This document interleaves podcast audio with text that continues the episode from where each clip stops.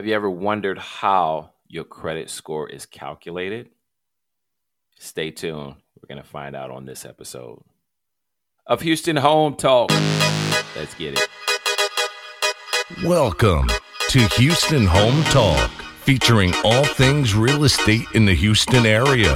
We'll interview real estate professionals, local business owners, and special guests from right here in the Houston community. This is where you get the inside scoop about what's new in real estate, new community openings, and business openings, and much more. The Houston Home Talk Show starts right now.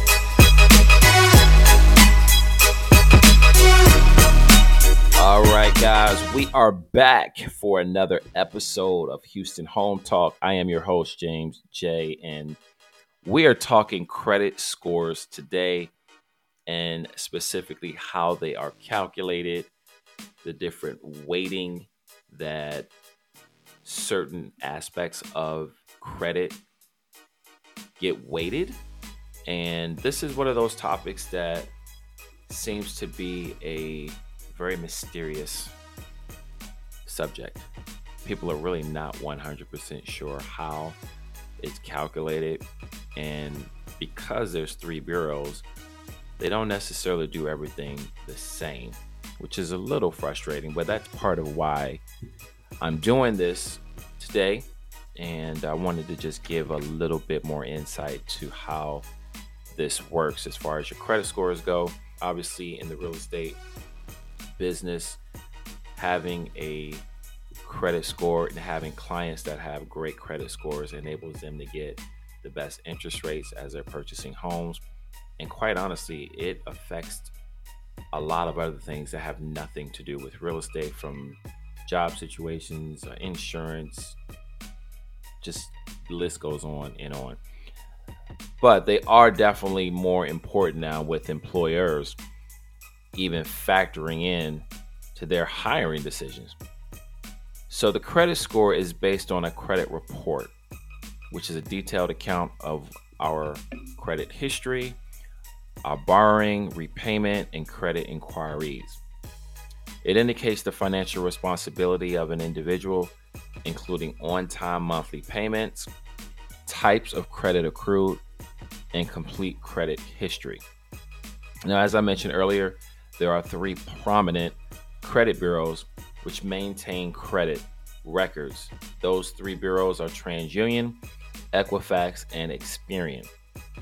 So any non payment is immediately reported to these bureaus and reflected in your credit report. A credit score is calculated by a special type of software from Fair Isaac Corporation Company.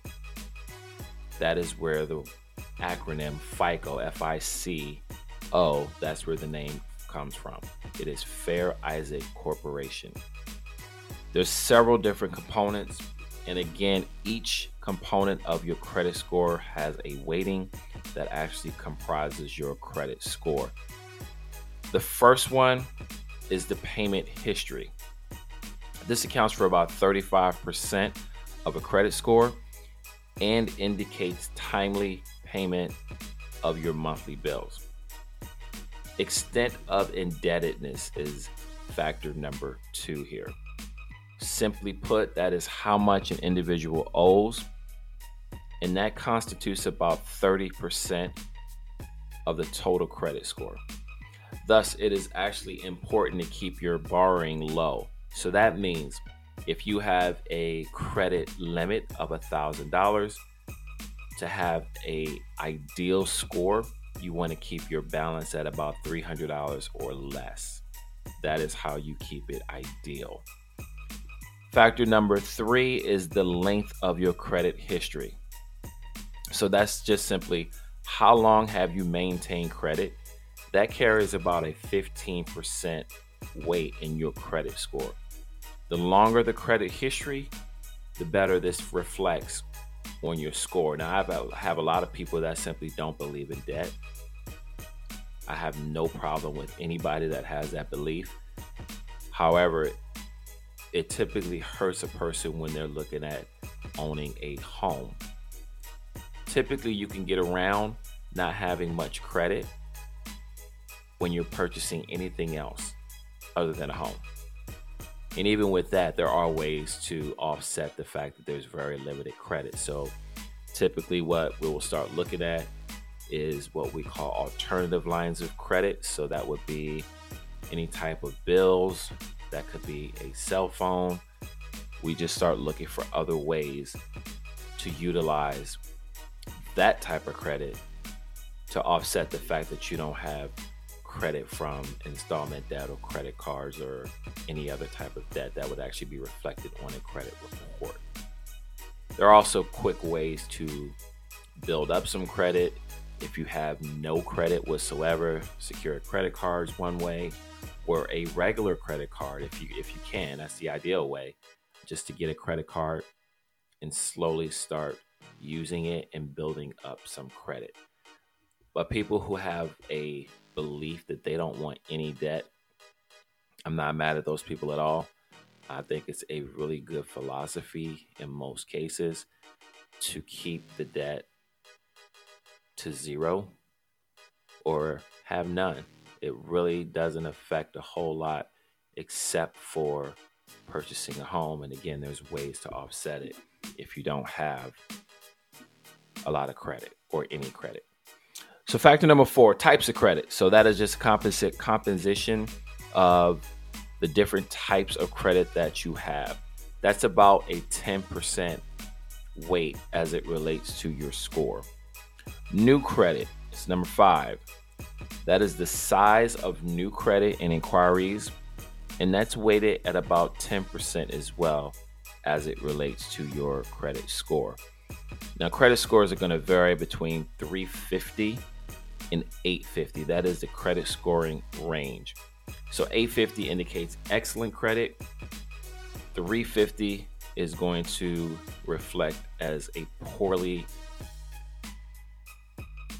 managed financial person. That's how it looks. It's a report card for your credit, is what this is. Now, there's ways to improve your credit score.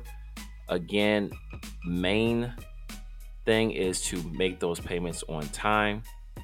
And the second thing is going to be to keep your balances low 30% or less of whatever credit you have available.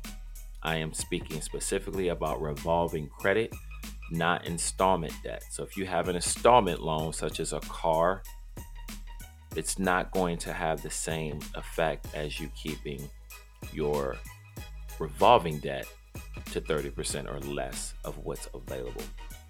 So I hope that makes sense, guys. That was just a brief introduction to credit scoring. This is one of those topics that's always very important for most people. And the three credit bureaus don't always report exactly the same, which is why you have three different scores. The bottom line is keep your balances low, make your payments on time. Those two tips will keep you right where you need to be as far as your credit score goes and will assure that you have the best credit score that you possibly can and help you get lower interest rates, whether it be for a mortgage, a car, or anything else that you may be looking at purchasing. So head on over, guys, to HoustonHometalk.com. There's going to be more information there. And I will catch you guys on the next episode of Houston Home Talk.